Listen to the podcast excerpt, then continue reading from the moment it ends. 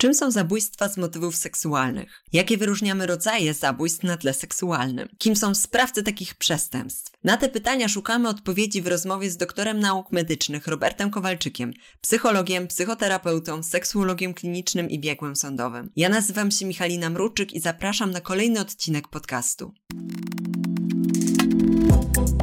Strefa Psyche Uniwersytetu SWPS. Psychologia bez cenzury Więcej merytorycznej wiedzy psychologicznej znajdziesz na psycheswps.pl oraz w kanałach naszego projektu na YouTube i Spotify. Zapraszamy. Witam serdecznie, panie doktorze. Dzień dobry. Mm, chciałabym w ogóle zacząć od tego, żeby nakreślić takie ramy naszego tematu i zacząć od tego, czym są zabójstwa z motywów seksualnych. E, co, co to w ogóle jest i, i jakie zabójstwa, jakie czyny możemy tak określić? Patrząc z perspektywy definicyjnej, zabójstwa seksualne pociąga za sobą element seksualny. Czyli to musi być na pewno wybrzmieć w tym zabójstwie, pewna czynność, ona jest będąca podstawą dla sekwencji określonych czynów, e, prowadzących najczęściej do śmierci. Wiele zawiera komponentów, które są krytyczne w ujmowaniu dziedziny, prawda, stanowiących zabójstwa e, seksualne. E, czyli tutaj ten element seksualny no, powinien być, powinien zaistnieć, bo on właśnie odróżnia od innych zabójstw tą grupę przestępstw. E, I tutaj ten motyw seksualny może być sensu stricte. To znaczy, wyobraźmy sobie sytuację, że ktoś w zabójstwie, w morderstwie tą swoją seksualność zaspokaja. I stąd właśnie dyskutujemy ten wątek zabójstw seksualnych. E, oczywiście w kwestii preferencyjnej możemy powiedzieć, że panuje pewna dowolność. Natomiast, no oczywiście, w przypadku, kiedy dochodzi do śmierci ofiary, no to sprawca łamie artykuł 148 kodeksu karnego, no i za to jest oceniany w sensie tego zachowania, które podjął. Tak jak powiedziałem wcześniej, mówimy też w takim sensie szerszym o morderstwie e, seksualnym. I często ten motyw może być poboczny, e, pojawić się jako element też e, całej sytuacji, która doprowadziła do śmierci. Bo może tak być, że ktoś trakcie kontaktu seksualnego, realizacji swojego popędu doprowadził do śmierci, ale to nie było e, jakby zamierzone. To była śmierć, która, powiem tak kolokwialnie, pojawiła się w sposób przypadkowy. Na przykład coś nie zostało w określony sposób, e, nie wiem, zachowane bezpieczeństwo i dlatego doszło e, do tej śmierci. Zdarza się też, jak już tak opisujemy te zdarzenia, że sprawca chce upozorować motyw seksualny po to, żeby zwieść organy ścigania. Czyli tych, tych motywów, tych kontekstów seksualnych w trakcie morderstwa może, e, jak w opisie zdarzenia mogą być, ale żebyśmy określili tak w takim najwęższym te, terminem morderstwo seksualne, to wtedy, kiedy dochodzi do zaspokojenia e, określonej potrzeby e, seksualnej. Jakie wyróżniamy rodzaje zabójstw na tle seksualnym? Trochę już tu Pan nam to zakreślił, ale gdyby mógł Pan sprecyzować? No to mamy te zabójstwa na tle seksualnym właściwe, czyli te, które są motywowane e, popędem. E, I tutaj e, bardzo ciekawy jest taki podział, który może nie jest za nowy, to, to jest podział Holmesów, zorientowany na zaspokojenie żądzy z lubieżności. No i wtedy zabójca dążący do zaspokojenia popędu poprzez stosunek z ciałem ofiary, często też postmortem, czyli po śmierci. Zorientowany też na dominację i władzę. E, I tu nam się już rysują dwa typy, można powiedzieć, zabójstw, bo mamy osoby, które dominują, e, są władcze, torturują i jakby efektem jest, można powiedzieć, ta śmierć, natomiast roz, rozkosz na przykład mają już w trakcie tego działania, e, przedłużają to działanie, żeby uzyskać jakiś rodzaj zadowolenia. I są osoby, które e, również mordują z tych powodów, ale jakby trochę inaczej to, to, to zabójstwo wygląda. Oni są bardziej na, nastawieni na rozkosz e, seksualną, e, czyli, czyli właśnie takiego zaspokojenia kawałka bardziej, można powiedzieć, tak opisowo-popędowego, a tamci bardziej dominacji i władzy. To mamy tą grupę, którą byśmy określili mianem zabójstw właściwych. To, co powiedziałem wcześniej, mamy też zabójstwa, które są w jakiś sposób pozorowane, czyli e, dokonanie z innego motywu, no a tutaj sprawca e, próbuje, e, próbuje tutaj zwieść organy ścigania i w ten sposób no, zarysowuje, można powiedzieć, zarysowuje ten kontekst seksualny, żeby wprowadzić w błąd. Mamy też zabójstwa, które są quasi-seksualne i tutaj często jakby motywem jest coś innego. Na przykład ten motyw seksualny wychodzi, ale w kontekście zupełnie innego zjawiska. Mamy osoby, które cierpią na różne problemy psychiatryczne i przyczyną może być stadium choroby, jakiej znajdują się, a nie samo zaburzenie seksualne. Wspomniałem też o tej kwestii przypadkowych zabójstw. Ten skutek śmiertelny może być po prostu w tym czasie niezamierzony, ale na skutek tego niezachowania pewnego poczucia, e, nie wiem, bezpieczeństwa, przekroczenia pewnej granicy dochodzi do e, zgonu, dochodzi do śmierci e, ofiary. I też oczywiście mamy takie sytuacje, że zabójstwa na tle seksualnym pozorne, to znaczy nie ma rzeczywistej łączności pomiędzy nienormatywnym popędem płciowym, a spowodowaniem śmierci człowieka. To oczywiście bardzo zależy od tego, jaką definicję przyjmiemy. Akurat tutaj ja pokazywałem taką dyskusję przekazałem Państwu, którą prowadził Hanna Usek e, i, i ten podział, który, e, który on zaproponował. Kiedybyśmy się zastanowili nad tym, e, kto może być sprawcą zabójstwa z motywów seksualnych, no to taką naturalną odpowiedzią, która mi się klaruje też w oparciu o pewnie takie hollywoodzkie podpowiedzi, no to będą psychopaci. A czy to jest tak, że tylko psychopaci popełniają takie morderstwa? E, oczywiście nie tylko osoby, u mhm. których zdiagnozowało się e, psychopatię czy cechy psychopatii, popełniają tego typu e, zabójstwa. Tutaj możemy mieć różne typy osobowości, ale rzeczywiście ci psychopaci najczęściej są, oni, oni są wręcz malowniczy.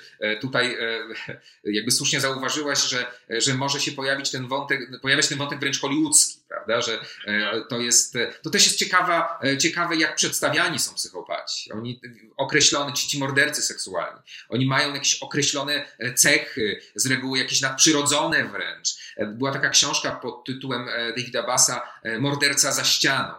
Że, że właśnie, że oni są, jest coś malowniczego, jest coś romantycznego.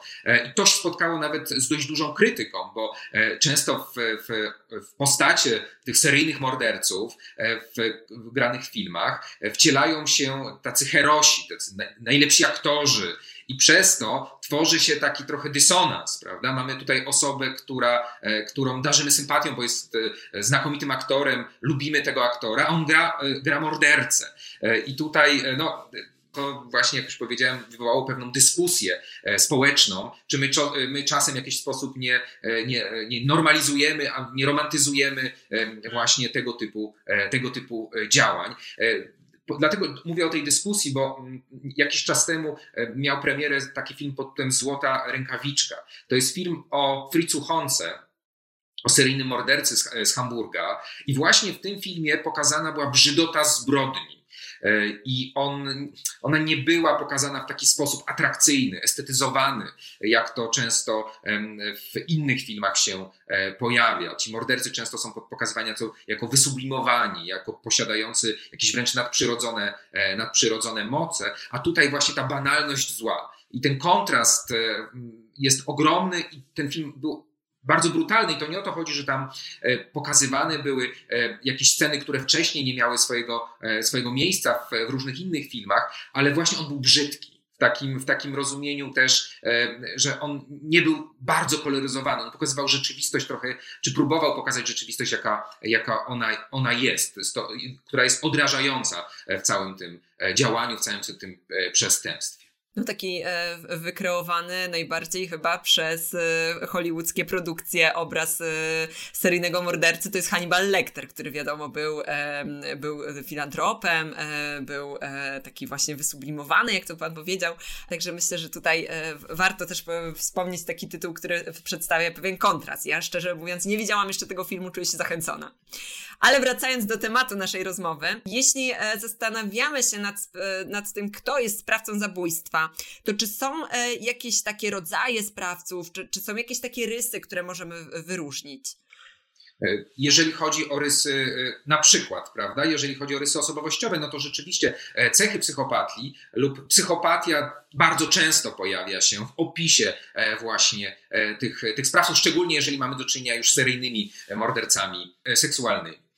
I oczywiście to jest też tak, że możemy na dwóch jakby zastosować dwie metody.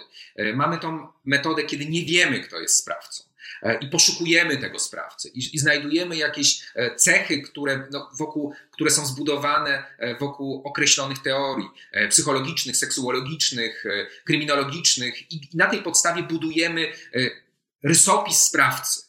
Prawda? I, I, jakby znajdujemy tego sprawcę, poszukujemy tego, e, poszukujemy tego sprawcy według tych właśnie kryteriów. No i oczywiście mamy też z drugiej strony sytuację, kiedy już jest e, osoba złapana, już ją opisujemy. No takim bardzo mocno opisanym e, i też no, sfilmowanym też, jeżeli chodzi o, o swoje wypowiedzi, był Ted Bundy. Prawda? I tam, tam mamy, no, można powiedzieć, osobę, u której wielokrotnie potwierdzono diagnozę, diagnozę psychopatii, rzeczywiście e, tak było. Ale wracając właśnie do, e, do, tych, e, do tego momentu, kiedy my nie wiemy, kto jest sprawcą. Opisujemy całą sytuację, zostają, zostają znalezione zwłoki, jest podejrzenie, że mamy motywy, motywy seksualne. No i tutaj na przykład jest taka ciekawa typologia wrestler. Ona też pojawia się w filmach i, e, i, i, myślę, że Państwu jest ona znana, bo ten podział na e, zabójców seksualnych zaplanowanych i niezaplanowanych. Tutaj właśnie próbuje znaleźć pewne cechy, które u tych sprawców e, dominują w podziale właśnie na te dwie, na te dwie kategorie. No i tutaj można powiedzieć, że za samą nazwą idzie sprawca e, czy przestępstwo zaplanowane, czyli możemy wyobrazić sobie, że mamy osobę, która planuje, co się ma zdarzyć e, i szuka tylko osoby, aktora, którego się obsadzi w tym, w tym jego e, działaniu. No w przypadku tych niezaplanowanych to będzie bardziej spontaniczne. Często w przypadku zaplanowanych ofiara nie jest znana, ale o co chodzi z tym znana i nieznana? Bo to często pojawia się w tym opisie. Jeżeli ona jest znana, to znaczy on w głowie, e, znaczy on w głowie ma skrypt, on wie, kogo szuka. To nie jest osoba znana z imienia i nazwiska, tylko że to jest osoba, którą się zna w kontekście pewnego wyobrażenia. Ma pewien skrypt, który chce e, zrealizować. W przypadku tych niezaplanowanych to jest bardziej spontaniczne. Wychodzi na polowanie i ma bardziej, można powiedzieć, e, elastyczne kryteria. Ten zaplanowany to jednak wie, e, czego szuka i właśnie e, w ten sposób jakby poszukuje bardzo konkretnej ofiary. Ona jest uosobieniem czegoś, czyli właśnie na przykład jakiegoś wyobrażenia tego idealnego, idealnej partnerki seksualnej czy partnera seksualnego. Często jest też rozmowa z ofiarą. W przypadku tej grupy. W przypadku tej drugiej właśnie tego nie ma. I po co znowu? Najczęściej po to, żeby sprawdzić ofiarę, żeby sprawdzić, czy ona rzeczywiście pasuje do tychże określonych e, kryteriów. No i jeżeli popatrzymy właśnie na miejsce zbrodni, to najczęściej ono cechuje się dość dużą kontrolą, dbałością o, o zacieranie e, śladów. Tam widać, widać pewien rodzaj schematu, szczególnie jeżeli, jak już powiedziałem, mamy do czynienia ze sprawcą, który, który wielokrotnie popełnił E, morderstwo. Widać pewien bardzo określony schemat. W tym niezaplanowanym będzie o wiele większy chaos, będzie o wiele większy przypadek. I tutaj ciekawy jest wątek, bo e, często zdarza się, że w przypadku tych zaplanowanych ofiary mają jakieś życzenia przed śmiercią. E, I pojawia się pytanie, ale skąd? No i tutaj właśnie podpowiedzią jest osobowość sprawcy. Jeżeli mamy psychopatę, to psychopata w swoim poczuciu wielkości, on jest demiurgiem, psychopata jest, czuje się Bogiem. E, I on w tym momencie właśnie, e, kiedy słyszy to życzenie i on może je spełnić, może odnieść do tego życzenia, pokazuje tą swoją wielkość, prawda? Ona jest w sytuacji tragicznej. Ona jest w sytuacji, która już jest domknięta. On wie, że ją zabije. Ale ten rodzaj e, jego łaski, na przykład podania wody, spełnienia życzenia, pokazuje, jeszcze bardziej go w jakiś sposób ładuje, że on jest że on jest kimś bardziej, że on jest kimś, że, że tam jest czegoś więcej. Element powściągliwości się tam pojawia. Czyli jeżeli mamy sprawcę, który idzie, żeby popełnić e, to morderstwo, to idzie, jak już powiedziałem, z pewnym schematem i tam nie ma przypadku. On wie, co chce zrobić i po kolei realizuje tą sekwencję. Tam nie zmienia tego w trakcie. To już jest wszystko doszlifowane wcześniej w głowie, jest to obudowane fantazją, po prostu to, to robi. I to jest często na zgubę tych, tych osób, ponieważ łatwiej te osoby wybić e, ze schematu, bo oni mają tak, taki ostry ten schemat, że jakieś działanie, które jest, e, które jest e, absolutnie w kontrze do tego, może być, może być rozhamu, może po prostu go wybić z tego rytmu i to może być sposób na, nie wiem, jakąś ucieczkę, na, na, na zrobienie czegoś, co, co, co, co może uratować życie. Często te czynności w przypadku e, sprawców zaplanowanych, czynności agresywne mają miejsce przed śmiercią. E, tak jak już powiedziałem, to jest ta grupa sprawców, która e, są nastawieni na moc, władzę. Tam będą tortury. tam to cierpienie, które, które się pojawia, no, będzie czymś, co będzie ładować tego, tego, tego sprawcę. On, on, on, jakiś, on, on się rozsmakowuje w tym cierpieniu. I to jest dla niego kluczowe. W przypadku tej drugiej grupy, tam rozkosz seksualna jest trochę inaczej ustawiona. Często te czynności agresywne, one mają w przypadku tych niezaplanowanych miejsce po śmierci. On się na przykład dochodzi do niego coś, co zrobił i zaczyna się wyżywać na tej ofierze. Ten pierwszy e, tego w ten sposób najczęściej e, nie robi. No i też jak, jak mamy zaplanowanego, to najczęściej będzie to ukrycie ciała ofiary, ukrycie, e, ukrycie na przykład narzędzia, którym dokonano e, tej zbrodni. W przypadku niezaplanowanych będzie to o wiele większy chaos, często pozostawienie e, tego ciała w miejscu, e, który jest łatwiejszy do, do znalezienia. I już na tej podstawie można zbudować jakby rys też osobowości tych dwóch, tych dwóch sprawców. Bo ten sprawca niezorganizowany to najczęściej będzie mężczyzna. W ogóle tutaj, jeżeli myślimy o mordercach seksualnych, no to tutaj najczęściej dokonują tych morderstw mężczyźni. Oczywiście kobiety też to e, dokonują tego typu morderstw, ale najczęściej rzeczywiście w statystykach e, są to mężczyźni. Do około 40 roku życia poziom ekonomiczny poniżej średniego. E, ten niezorganizowany to właśnie e, wykształcenie z reguły średnie albo niższe. E, też jeżeli popatrzymy na zawód, to najczęściej nie pracuje albo zatrudniony w mało skomplikowanych zawodach, znaczy gdzie wymagają bardzo mało skomplikowanych czynności, jest aspołeczny. Poziom inteligencji poniżej przeciętnej albo, albo niski. E, jeżeli popatrzymy właśnie na ten aspekt związany ze zdrowiem psychicznym, to często tam pojawiają się epizody zaburzeń psychicznych, może być leczony ze związku z, ze różnymi stanami depresyjnymi, z problemami afektywnymi. E, też właściwości fizyczne, to będzie osoba e, raczej szczupła, chuda, często cierpiąca na jakieś dolegliwości, które wpływają na zmianę, zmianę jego wyglądu. Czyli wyobrażamy sobie taką, taką osobę, która no, jest mało atrakcyjna społecznie to jest osoba, która, e, która nie ma szans na tym rynku matrymonialnym albo ma bardzo małe te szanse. I można powiedzieć, że w przypadku tej grupy dokonanie morderstwa jest jedynym, czy często, no, często jedynym sposobem na bycie blisko z inną osobą. E, I to jest, no, nie chciałbym tutaj, żeby to tak zabrzmiało jakby bardzo pozytywnie, ale takie z konieczności trochę to jest to morderstwo. Mhm. On trochę nie ma wyjścia. E, I to jest, dlaczego o tym mówię, o tym rysie tej grupy, ponieważ on jest trochę inny niż tych zorganizowanych.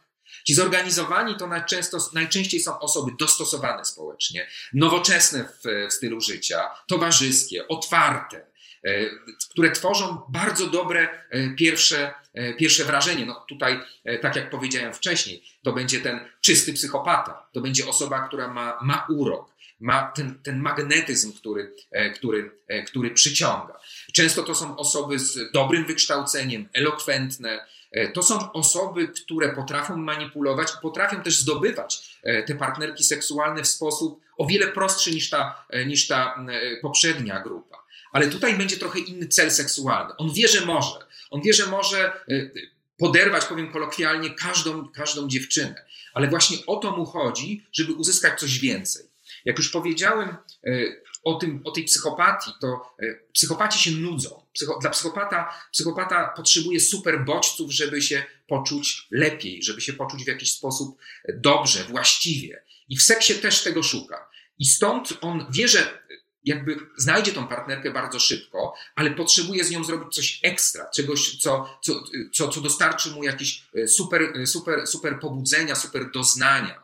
Czyli na przykład właśnie e, tortury, czyli na przykład, na przykład znęcanie się nad nią, jakieś przekraczanie granic. To będzie go bardzo mocno e, gratyfikować. Tu będziemy mieć patologicznego kłamcę, uwodziciela, który będzie, e, to też jest takie pozytywne określenie, ale, ale bardzo ostrożnie go stosuje koneser, taki koneser seksu, koneser skrajnych doświadczeń seksualnych. Już nam się rysują dwie różne postacie, jeżeli chodzi o rys osobowościowy. Tamten z konieczności nieatrakcyjny, poszukujący czegokolwiek, co mu daje jakikolwiek rodzaj bliskości, a ten e, sadysta seksualny, e, używający e, innych osób, taki, który, który dostarcza sobie poprzez właśnie najbardziej skrajne doświadczenie, czyli morderstwo określonego bodźca seksualnego.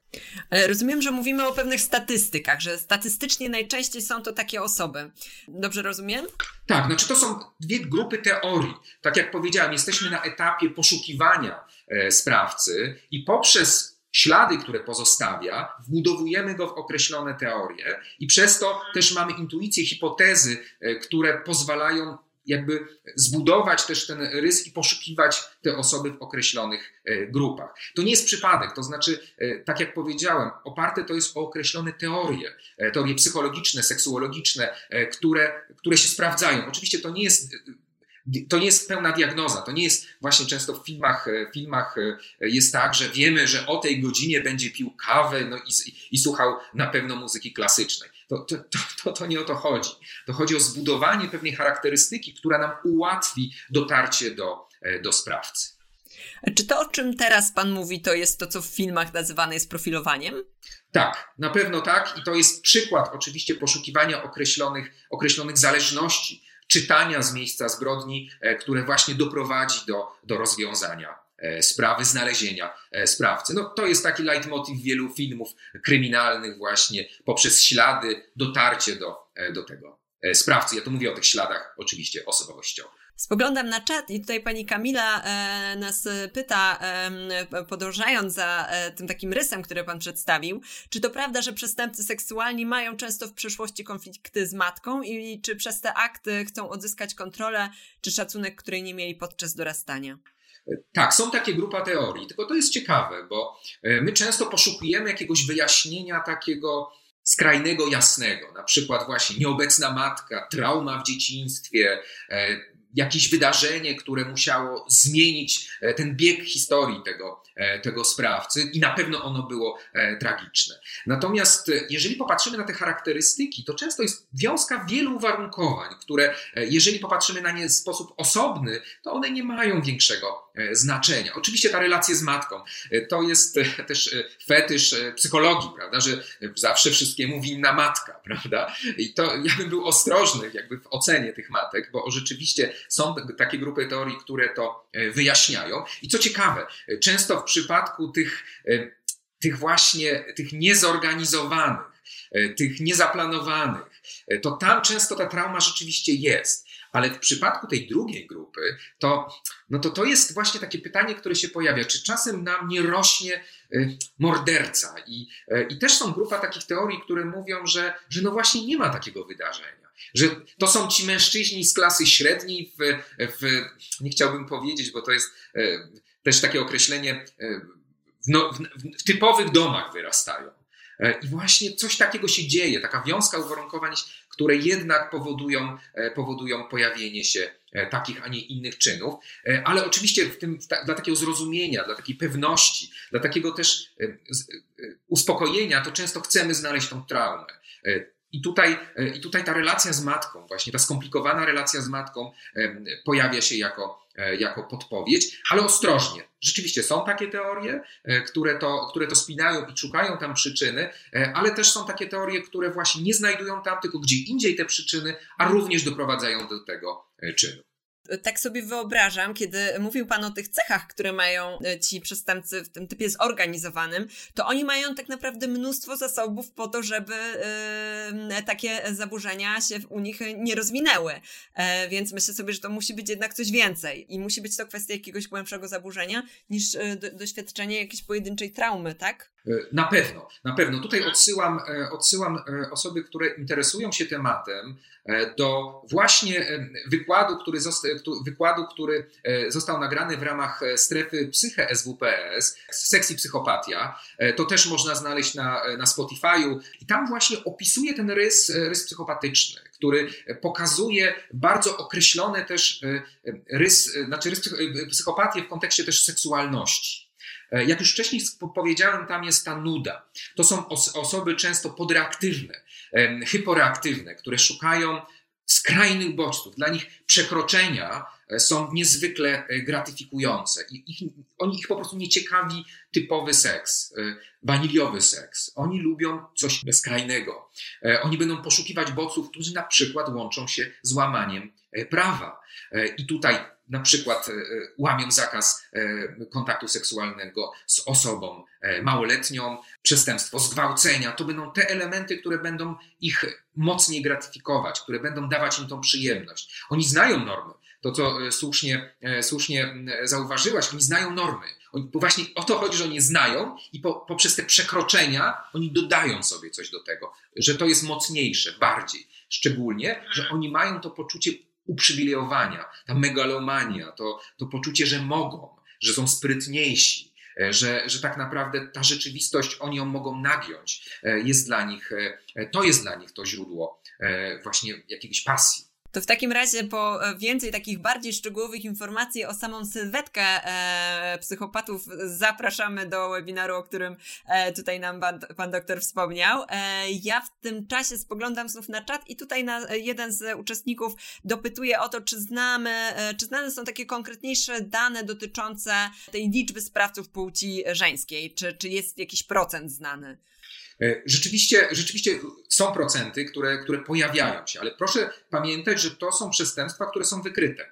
E, prawda? I, to, I tutaj możemy oczywiście szafować liczbami, które, e, które pokazują procent kobiet morderczyń seksualnych.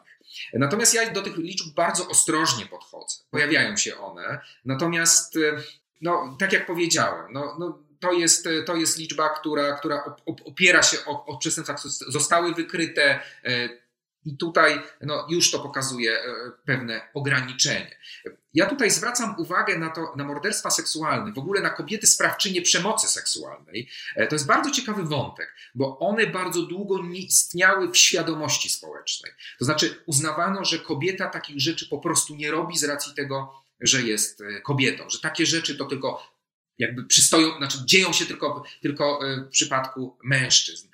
I też długą drogę przeszliśmy, zanim doszło do świadomości, że kobieta może być sprawcą przemocy seksualnej, jakkolwiek ona będzie, jakikolwiek będzie miała na odcień. Mówię o zgwałceniu, mówię o nadużyciach seksualnych małoletnich, e, mówię też o morderstwie e, z motywów seksualnych. Często nawet jak znajdowano to, tą osobę, to uznawano, że to był inny motyw, że to seksualny to, to, to, to, to jest mało, mało prawdopodobne. Ale co jest ciekawe, bo e, przeszliśmy tą drogę w tym sensie uświadamiania e, tak naprawdę w XX wieku, e, w sensie takim generalnym, społecznym. Bo na początku XX wieku w ogóle się nawet nie śniło, że kobieta ma autonomiczną seksualność, że tą osobą aktywną, w seksu, aktywnie poszukującą seksualności jest mężczyzna.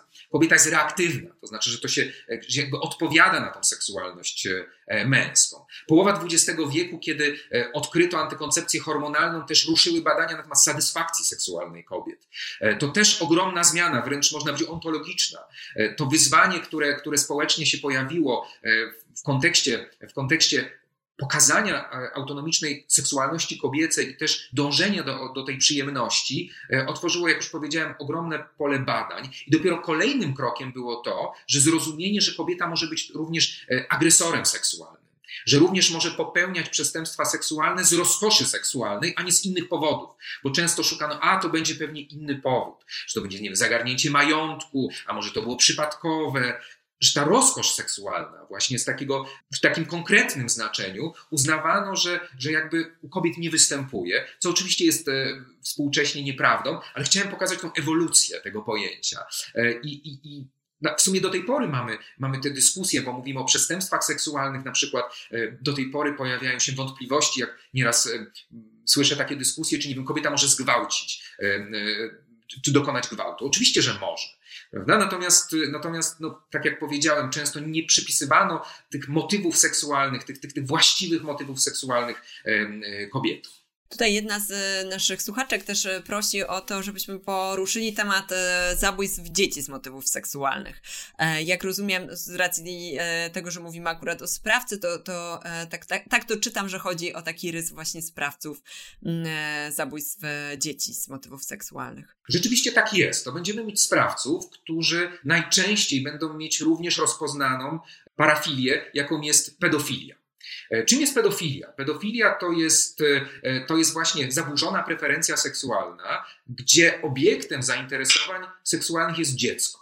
W tym rozumieniu e, seksuologicznym dziecko, czyli osoba przed okresem pokwitania lub na początku tego okresu. To będzie czyn pedofilny. Oczywiście w prawie mamy 15 rok życia jako, jako, jako element odcięcia, ale nie zawsze, nie zawsze to się załapuje na, na coś, co się w ujęciu seksuologicznym nazywa pedofilia, tylko to może być hebefilia, efebofilia. Czyli możemy mieć osobę, która po prostu wybiera jest mordercą seksualnym, ale też ma właśnie zdiagnozowaną, e, czy, czy jest pedofilem. I wybiera po prostu jako obiekt seksualny coś, co wpisuje się w jego preferencje, czyli właśnie e, dziecko. E, I tutaj po prostu ten obiekt, to jest całe spektrum tych obiektów seksualnych. To znaczy, oczywiste jest to, że może być sprawcą osoba dorosła i dziecko. To jest tylko zależne od tego, jaki typ preferencji będzie u danego E, sprawcy. Jeżeli będzie pedofilem, to on po prostu będzie mordował, e, mordował dzieci. Chciałabym teraz, e, panie doktorze, też przejść trochę do te tematu właśnie, który już pan zaczął, czyli zaburzeń psychicznych. Jaki jest związek pomiędzy zaburzeniami psychicznymi a popełnianiem morderstw seksualnych? Rzeczywiście to jest bardzo częste połączenie, bo E, pojawia się takie, pojawia się takie pytanie, czy, czy właśnie można być, e, oczywiście mówię to e, w takim języku potocznym, zdrowym psychicznie i dokonać morderstwa seksualnego. No i tutaj oczywiście wchodzi, wchodzi w grę dyskusja na temat diagnozy. Oczywiście dyskusja taka można być podstawowa o poczytalności. Natomiast, żeby dokonać, szczególnie w przypadku morderstw seryjnych, no to jednak pewien, pewien osąd musi być zachowany. To jest tutaj akurat powołam się na, na kazus Breivika, który, który próbował się bronić, że on jest osobą, która no właśnie nie spełnia kryteriów zdrowia psychicznego i w związku z tym powinien być w inny sposób sądzony. Prawda? No tutaj potwierdzono diagnozę E, psychopatii. I właśnie, właśnie z racji tego, że on jest psychopatą, on oczekiwał jakiejś łagodniejszej, innej oceny tego, e, tego czynu. I to nie była przesłanka do tego, żeby właśnie e, rozpocząć dyskusję o niepoczytalności tego, tego sprawcy. Czyli oni jakby dokonują tego osądu, tego trzeźwego osądu, osądu sytuacji. Oczywiście może tak być, ale to jest rzadkość, że pojawiają się te procesy psychotyczne, E, które, e, które jednak e, jakby pokazują bardzo określony rodzaj problemów psychiatrycznych. I wtedy, i wtedy no, ocena tego, czy, on, czy ta osoba była w stanie ocenić to, co się stało, do, czego dokonała. No tutaj oczywiście proszeni są biegli, żeby, żeby się wypowiedzieć. Ale najczęściej to są osoby, które, które są poczytalne. E, I to są osoby, które, e, jak już powiedziałem, posiadają cechy psychopatii e, albo są psychopatami, a to na pewno nie będzie element, który, który zwalnia z odpowiedzialności. Posłużę się klasyfikacją amerykańską, bo tutaj to określenie psychopatia to pochodzi z języka klasyfikacji. Oczywiście ja mówię tutaj w oparciu o określone teorie naukowe. No i właśnie mamy y, te osoby, które, y, które, y, które, tak jak powiedziałem, mają tą postać głęboką psychopatii, antyspołeczne, narcystyczne zaburzenie, zaburzenie osobowości. Jeżeli chodzi o, o mo, mogą się oczywiście zdarzyć, zdarzyć te osoby, które mają różnorodne inne cechy, czy też zaburzenia, zaburzenia osobowości, ale mało prawdopodobne, że żadnego z tych rysów nie będzie. Może też być róż, różna, różny stopień tej psychopatii. Może być, jak już powiedziałem, postać pierwotna, głęboka, e, ale też może być lekka e, czy też umiarkowana. Mało prawdopodobnie, że będzie to osoba e, w takim wymiarze zupełnie, zupełnie czysta. To w takim razie, jakie zaburzenia mogą być uznane za podstawę do orzeczenia o niepoczytalności danego sprawcy? No dobrze, no ale tutaj to mówimy już o ocenie, e, ocenie samej sytuacji, na przykład proces psychotyczny, którego doświadcza w tym momencie e, ten, ten sprawca. I to będzie, to będzie element, który biegły psychiatra może, może zasugerować, że właśnie mamy do czynienia e, z, znaczy z, z niepoczytalnością. No i tutaj ocena sądu będzie, co dalej zrobić z tego typu sprawcą. Najczęściej oczywiście on podlega ocenie psychiatrycznej i leczeniu psychiatrycznemu. Czyli na potrzeby naszego dzisiejszego spotkania informacja o tym, że zaburzenia osobowości same w sobie nie są taką, nie stanowią podstawy. Tak, tak. Same zaburzenia osobowości nie, na pewno nie stanowią podstawy do rozpoczęcia takiej dyskusji o niepoczytalności. No stąd właśnie ten przykład Breivika podałem. Tutaj nas proszą osoby na, na czacie, żeby doprecyzować jeszcze w paru słowach coś na temat pedofilii kobiecej. Czy czuje Pan taką gotowość? Pedofilia może być rozpoznana zarówno u kobiet, jak i u mężczyzn. Jeżeli popatrzymy na to w perspektywie znaczy, jeżeli chodzi o procent sprawców, którzy, którzy właśnie odbywają karę w warunkach izolacji więziennej, tych sprawców z artykułu 200 e, kodeksu karnego, czyli mówimy o nadużyciach seksualnych wobec e, małoletnich, jak już tutaj padły te, te, pytania o statystyki, e, ja tu właśnie powiem na przykładzie, jak, jak, jak mogą one być zwodnicze. E, około 1% sprawczyń to są, e, to są z artykułu 200 to są kobiety, które odsiadują, odsiadują karę w warunkach izolacji więziennej. Natomiast ten procent kobiet, które, które popełniają czyny pedofilne, jest prawdopodobnie większy. W różnych publikacjach nawet do 8-10% całej, całej liczby czynów e, popełniają kobiety, ale te czyny kobiet po prostu są mniej e, widoczne. Wiąże się to z większym przyzwoleniem społecznym do kontaktu e, dziecka z ciałem kobiety niż, niż z mężczyzny. I to też ta niewidoczność często jest tym elementem, który, który powoduje, że no, też przestępstwa nie są w takich proporcjach, jak się szacuje, E, wykrywane. O wiele rzadziej kobiety popełniają e, tego typu czyny, ale rzeczywiście e, popełniają. Tylko to jest coś ciekawe. Ja używam dwóch kategorii. I tak jak już powiedziałem wcześniej, w ujęciu seksuologii sądowej, pedofilia to jest zaburzona preferencja seksualna, gdzie obiektem zainteresowań seksualnych jest dziecko. Natomiast czyny pedofilii mogą być e, popełniane zarówno przez osoby, u których diagnozuje się pedofilię, ale też osoby, u których właśnie tej pedofilii nie diagnozuje się. One z innych motywów e, popełniają, e, popełniają te czyny. I tutaj dla przykładu wcześniej omawiani e, psychopaci. Oni mogą popełniać ten czyn pedofilny, nie będąc pedofilami, z tego powodu, że czują jakiś rodzaj uprzywilejowania. Na przykład torturują nastolatkę, e, która jest poniżej 15 roku życia, wiedząc o tym doskonale, ponieważ to im też dostarcza jakiegoś rodzaju gratyfikacji, właśnie związanej z tym, że, no, że w ich poczuciu mogą to zrobić, albo że są e, właśnie, że, są, że, to, że to jest jakaś głębsza krzywda i oni to, i oni właśnie tym się, tym tym się jakoś karmią właśnie tym, e, tym, tym elementem. Czyli to, co powiedziałem, pedofilia to jest rozpoznanie w ujęciu medycznym, natomiast czyn pedofilii to jest o wiele szersze zjawisko. Mogą być e, popełniane przez osoby, u których rzeczywiście rozpoznaje się pedofilię, ale też przez osoby z innych motywów. Na przykład może to być, tak jak już powiedziałem, działanie zastępcze, e, to może być działanie, które oparte są właśnie na, tak jak już powiedziałem, dominacji władzy, a ktoś kieruje na dziecko jako na szczególny bodziec, niepreferencyjny. Czyli jeśli dobrze rozumiem, jest to też jak najbardziej możliwe, aby osoba, u której możemy zdiagnozować pedofilię, e, nigdy nie popełniła czynu pedofilnego. Mm, tak, rzeczywiście tak może też być. E, I tu jest też ciekawy wątek, no bo e, tak jak osoby, które nie są pedofilami, mogą popełnić czyn pedofilny, tak jak nie jest, e, to, to też nie jest automatyczne, że osoby, u których diagnozuje się pedofilię, popełnią czyn pedofilny. Bo czyn pedofilny to jest dyskusja z perspektywy oceny prawnej. E, czyli popełnienia określonego czynu, podjęcia określonego działania. To nie jest równoznaczne, że jeżeli jest się pedofilem, takie działanie e, się popełni. Dziękuję bardzo. Y, ja spoglądam znów na czat e, i, e, i, chciałabym już e, trochę iść dalej w tej dyskusji, dlatego że pojawiają się na przykład takie pytania o to, jak zachowuje się sprawca po dokonaniu danego czynu.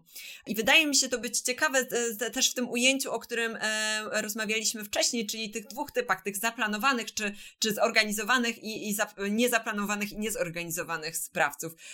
Czy mogę prosić tutaj o opowiedzenie nam o tym, jeżeli w ogóle wiemy, jak się zachowuje zachowują tacy sprawcy. Tak, rzeczywiście e, jest pewien, pewien no jeżeli ta dyskusja według Ressler się e, jakby tutaj e, jakby ukierunkowała nas, to ci sprawcy zaplanowani po dokonaniu przestępstwa, oczywiście zakładamy, że nie zostali złapani, oni też w jakiś sposób przeżywają to przestępstwo. To znaczy, o co chodzi? Oni budują sobie to doświadczenie, które, znaczy popełniają ten czyn i teraz zaczynają na przykład, o, to jest też taki ciekawy wątek filmowy, e, który może, może nam pomóc. Czyli na przykład zabierają trofeum. E, czyli, czyli na przykład, nie wiem, obcinają pukiel włosów e, i, i trzymają ten jako, jako, jako właśnie pewne trofeum. I ono może być jakby z dwóch powodów trzymane. po albo oznaczenie tej ofiary, to jest moja ofiara, ja ją zamordowałem, to jest to specyficzny znak, który zostawiam, albo też z takich kawałków, można powiedzieć, bardziej pobudzających. To znaczy, na przykład e, ten pukiel włosów, te włosy mogą być nośnikiem zapachu e, i on po popełnieniu tego czynu odtwarza to, co się, e, to się wtedy działo podczas, podczas na przykład masturbacji, obkłada się tymi włosami, żeby właśnie przywołać sobie tą sytuację. Najczęściej on nie może od razu, jakby zgodnie ze, swoim, ze swoją chęcią, dalej, dalej mordować. To najczęściej jest taki moment odczekania I w tym momencie odczekania właśnie on zaczyna fantazjować, budować, odtwarzać to, co się stało. Zdarza się, że oni nagrywają całą tą, e, całe to e, zdarzenie. Tak jak powiedziałem, biorą te określone elementy, które im to zdarzenie przypominają. Oni je w jakiś sposób celebrują to, to wydarzenie.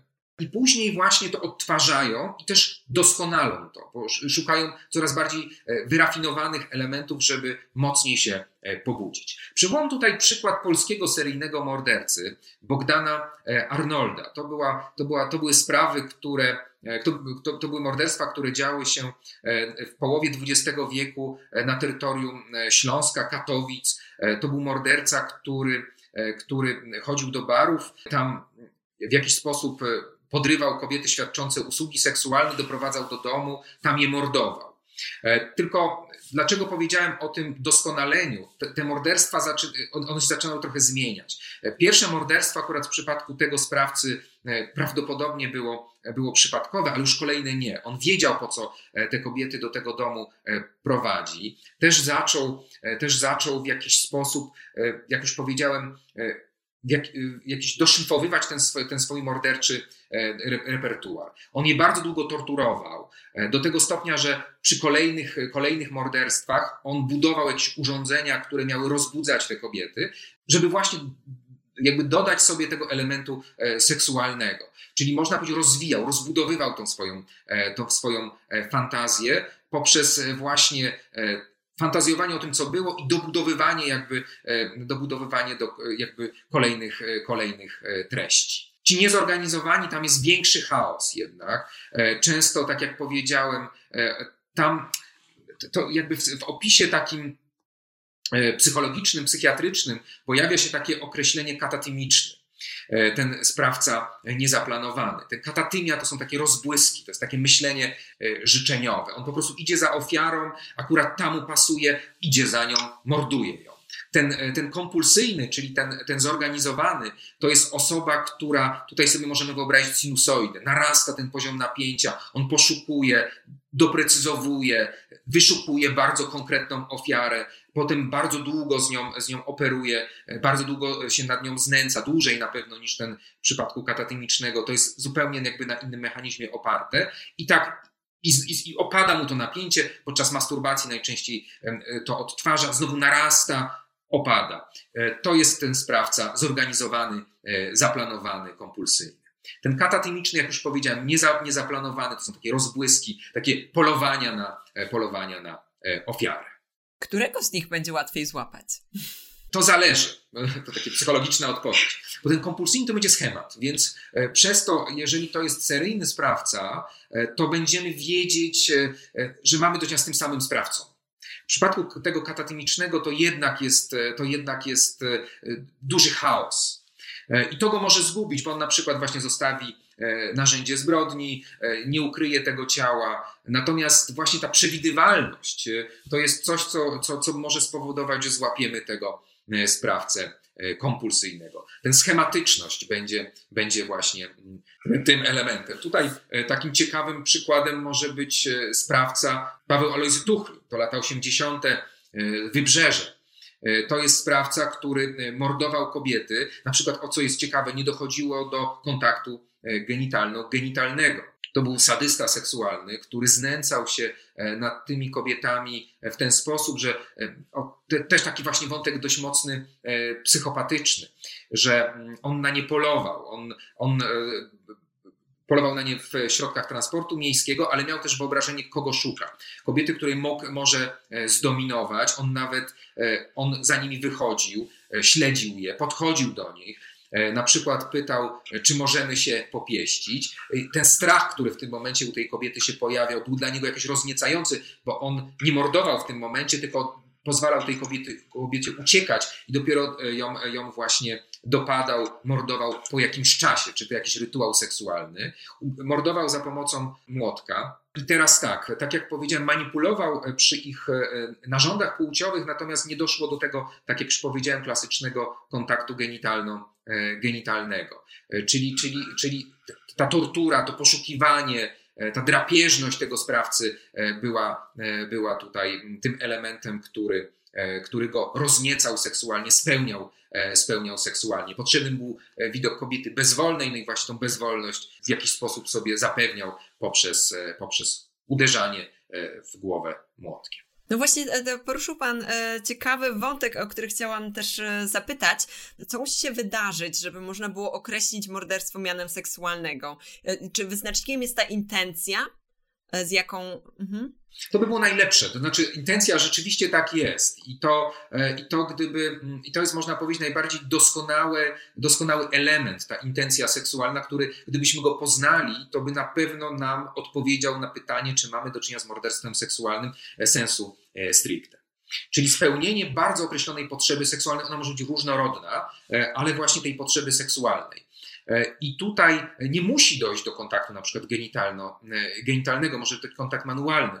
E, I to, to jest wystarczające. To nie musi być penetracja, żebyśmy mogli mówić o motywach seksualnych. To musi być jakiś rodzaj spełnienia rozkoszy seksualnej.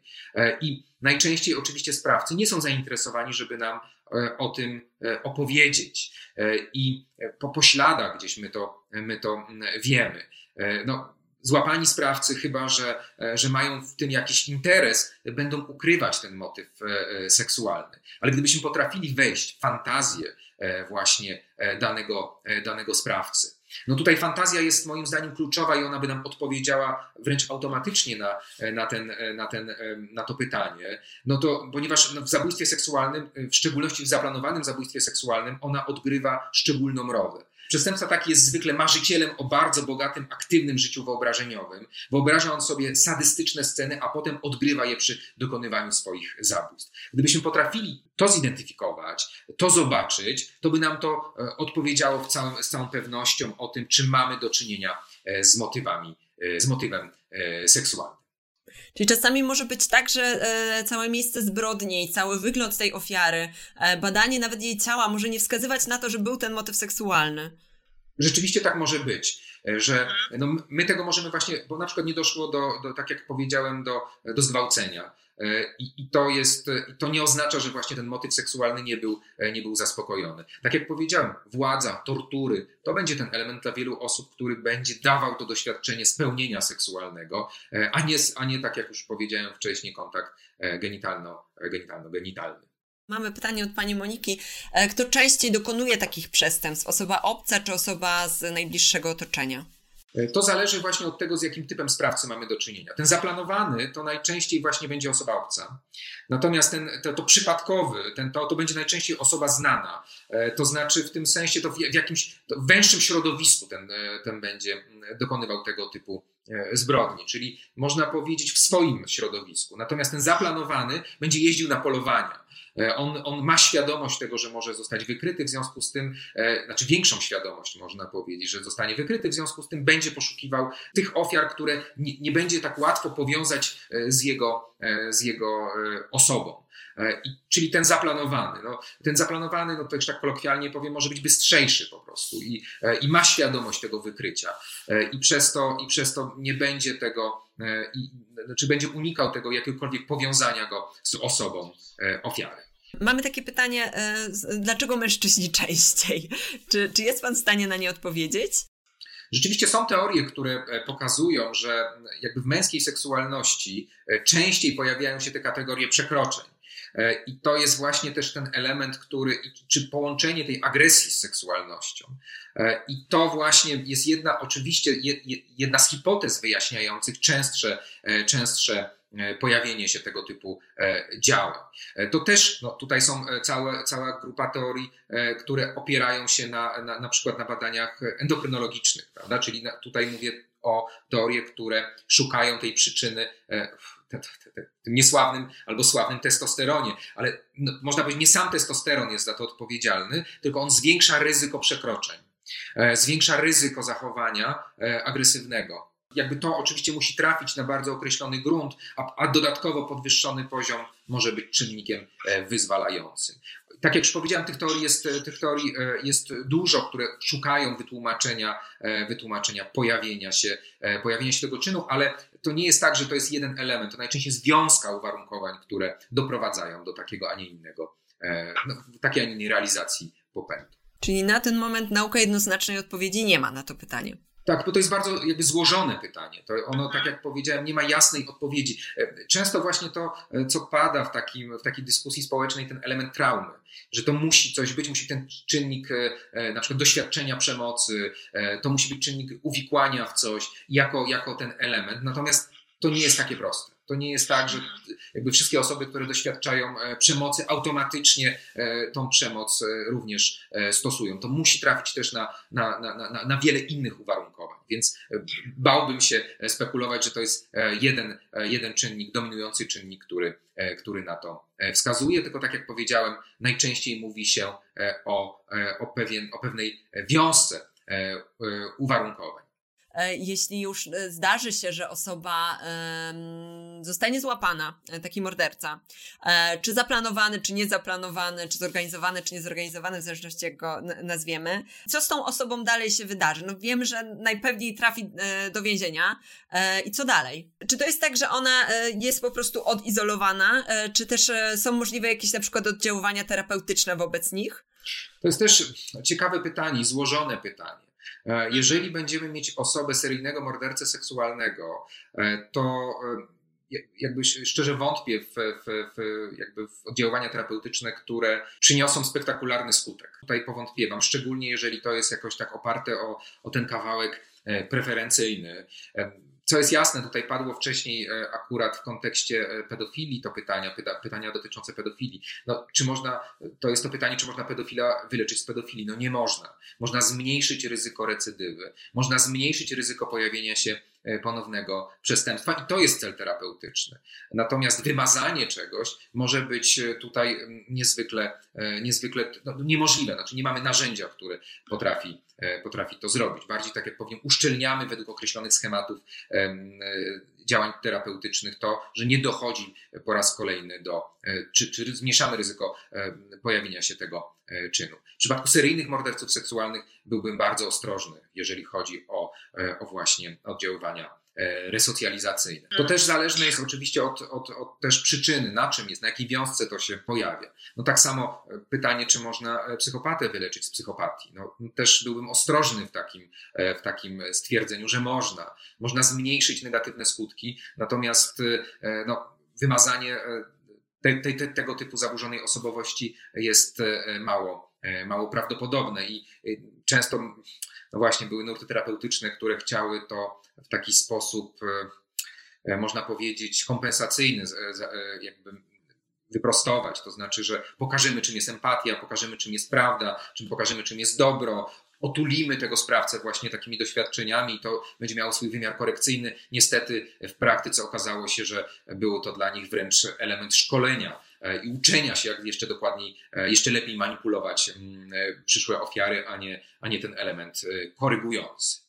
Pani Zuzanna pyta nas, jak często sprawcy odczuwają wyrzuty sumienia. To też zależy od tego, jaka, jaka jest ta baza. No, zdarza się, że rzeczywiście tak się pojawia, natomiast jeżeli bym, jeżeli bym patrzył w tym klasycznym rozumieniu e, poczucie winy, e, to u sprawcy, który jest psychopatą, byłbym bardzo ostrożny. To poznawczo tak, ale, ale w takim wymiarze, e, wymiarze takim, jaki my oczekujemy, to, to, to, to no raczej mało prawdopodobne.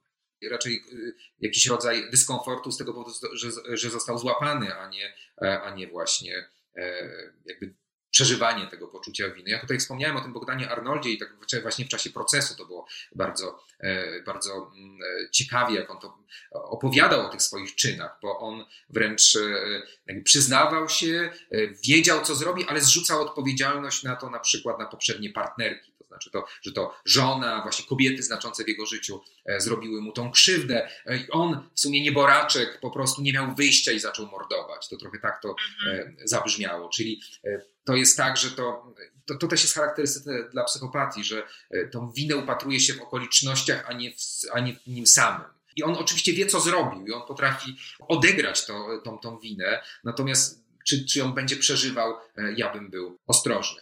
E, jeżeli popatrzymy na taką psychodynamikę e, sprawców zabójstw seksualnych, no to, to właśnie to poczucie ważności, ta majestatyczność jest u nich dość, dość typowa, charakterystyczna. Nie, nie powiedziałem tutaj o więzi, też, też jest problem z więzią najczęściej.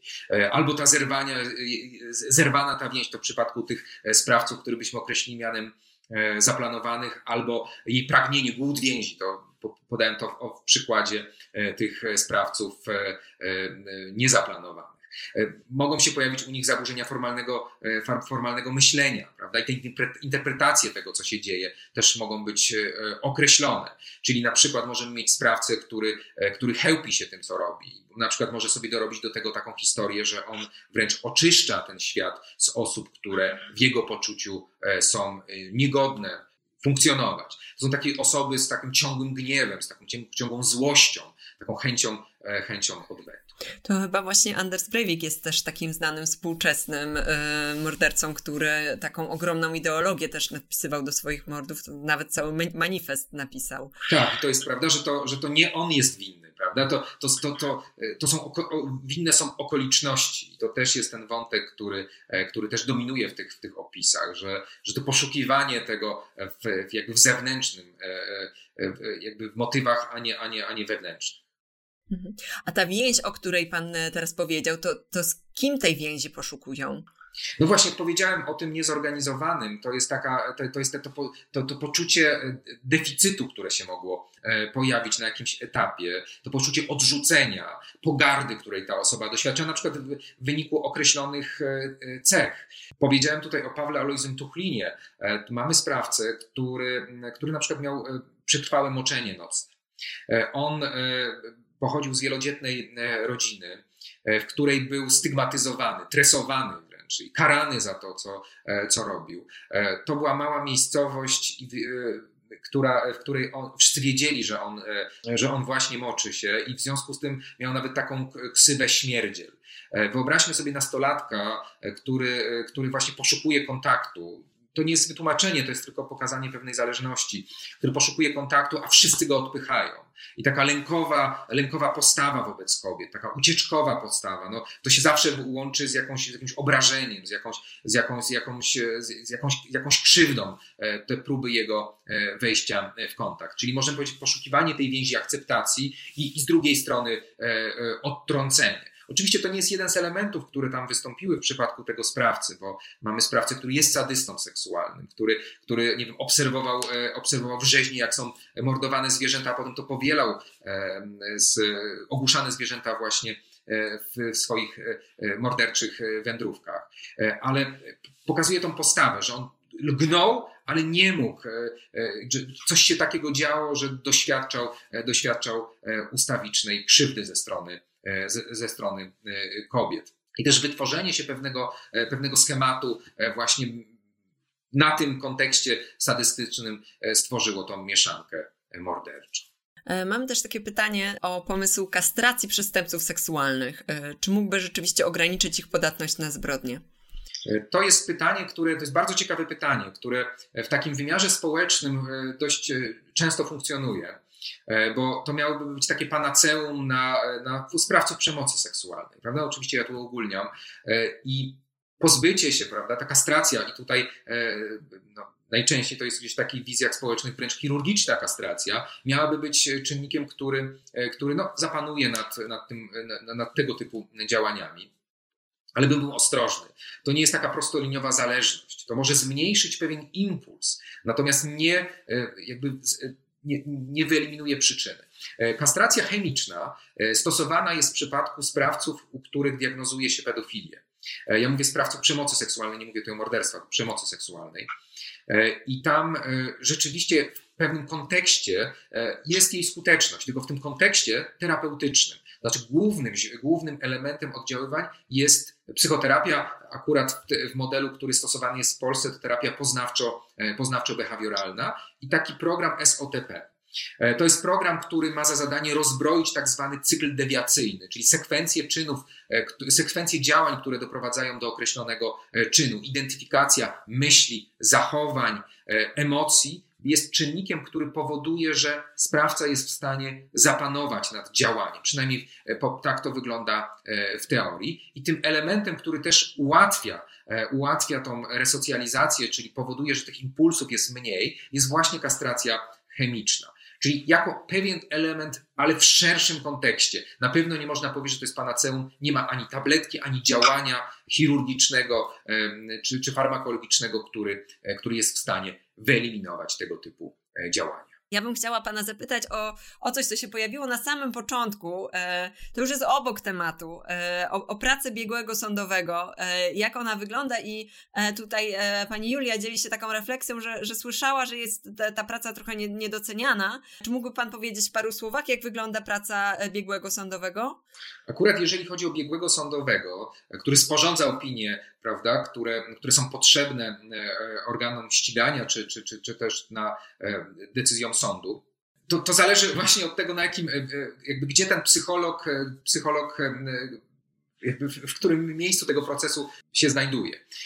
Jeżeli popatrzę jakby ze swojej perspektywy, bo jestem biegłym sądowym, to dostajemy osoby, które no na przykład wspomniani wcześniej sprawcy z artykułu 200. E, pytanie sądu, czy mamy do czynienia ze sprawcą, który jest e, pedofilem preferencyjnym. Ma to ogromne znaczenie dla, dla procesu, ponieważ jeżeli zdiagnozuje się sprawcę, który jest e, preferencyjny, to sprawca trafia na oddziały leczenia sprawców przestępstw seksualnych. Kiedy jest sprawca niepreferencyjny, jest większe prawdopodobieństwo, że on trafi, nazwijmy to, w zwykłe tryby e, resocjalizacji.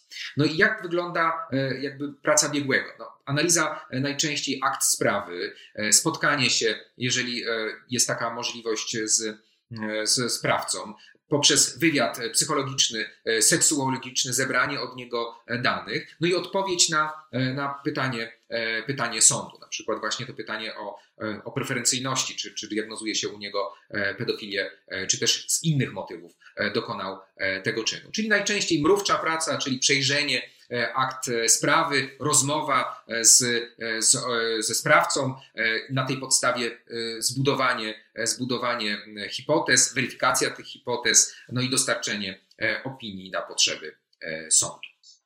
Mhm. Jak rozumiem, trzeba w ogóle być na liście biegłych, tak? Trzeba być takim. E, czy, czy to jest tak, że sąd sam się kontaktuje do na przykład do pana i, i, i prosi o. Rzeczywiście są listy, na których, e, na których e, jakby są biegli, który z zakresu określonej dziedziny. Tylko proszę pamiętać, że każdy, kto posiada specjalistyczną wiedzę, e, która jest potrzebna sądowi do wyjaśnienia sprawy, może być powołany na biegłego. I tutaj rzeczywiście tak jest, bo jestem seksuologiem klinicznym, bo jestem właśnie biegłym sądowym, bo jestem psychologiem psychologiem, jestem też, jakby pracuję naukowo w tym obszarze, więc stąd też e, no, wydaje się oczywiste, że e, sąd prosi mnie e, o, o, o właśnie ekspertyzę w, tej, w, tej, w danych sprawach. Natomiast, tak jak powiedziałem, każdy może być, kto w, w opinii sądu posiada wiedzę, która pomocna będzie w wyjaśnieniu sprawy. Drodzy Państwo, naszym gościem był doktor nauk medycznych Robert Kowalczyk, powtórzę, psycholog, psychoterapeuta, seksuolog kliniczny i biegły sądowy. Właśnie dlatego też ten wątek również e, poruszyliśmy. E, panie doktorze, czy na koniec jeszcze jakieś, e, mógłby nam Pan polecić jakieś pozycje z literatury? Już nam Pan polecił webinar, który wcześniej, pan, w którym Pan również wcześniej brał udział, strefy psyche, ale może czy coś jeszcze tutaj dla naszych widzów? To znaczy akurat tutaj w tym obszarze literatura jest dość obszerna obszerna. Jeżeli mówimy o seryjnych mordercach seksualnych, to na, na pewno e, taka praca Czerwińskiego e, Gradonia właśnie pod tytułem e, Seryjni mordercy seksualni to jest akurat praca sprzed 20 lat, ale no tutaj jak powiedziałem, te sprawy, o których mówiliśmy, trochę się nie starzeją i tutaj wracanie do tych spraw wydaje się niezwykle, niezwykle ciekawe i analizowanie E, na, e, jakby analizowanie tego. To, to, to na pewno e, Państwu polecam. Polecam też książki pana profesora Widackiego i tutaj taka książka Zabójstwa z motywów seksualnym, studium przypadku, to jest też dla psychologów może być ciekawa książka, ponieważ ponieważ ona właśnie pokazuje, jak dokładnie przebiegała sprawa i w tym rola, rola biegłego sądowego. Tak jak powiedziałem, no, Cytowałem Hanauska i to, to, to, jest, to jest klasyk, jeżeli chodzi o, o właśnie ten temat, ale polecam Państwu też po, na przykład różne seriale, bo, bo to często bardzo rzetelnie.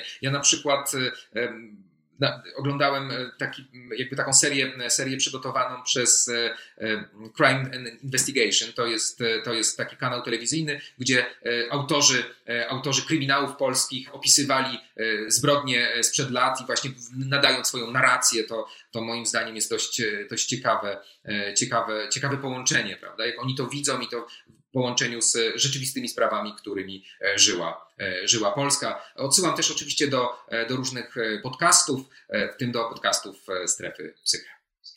Dziękuję bardzo. Dziękuję, ja również się zainspiruję i, i chętnie znajdę serial, o którym Pan mówi chwila na reklamę, ale to bardziej mojej koleżanki niż, niż moją, bo właśnie zaczyna być publikowana czterotomowa seksuologia sądowa. To Państwowy Zakład Wydawnictw Lekarskich no, otworzył taki, taką serię i to, to rzeczywiście no, PZWL to, to, to, to, to, to bardzo zacne wydawnictwo. I między innymi doktor Aleksandra Krasowska, z którą wspólnie prowadzę audycję w Radiu Tok FM, Seks Audycję, właśnie rozpoczęła, jest jedną z, z redaktorek tego czterotomowego dzieła i na pewno Państwa do tego odsyłam, bo to bardzo rzetelne źródło wiedzy. Super, dziękuję bardzo. Dziękuję za to, że podzielił się Pan z nami tym ogromem wiedzy, e, za szereg e, tych poleceń e, na koniec dla osób, które są ciekawe i chciałyby ten temat zgłębić. Dziękuję Państwu za uwagę, za, za udział i za mnóstwo pytań i kończymy. dziękuję bardzo. Dziękuję bardzo za zaproszenie.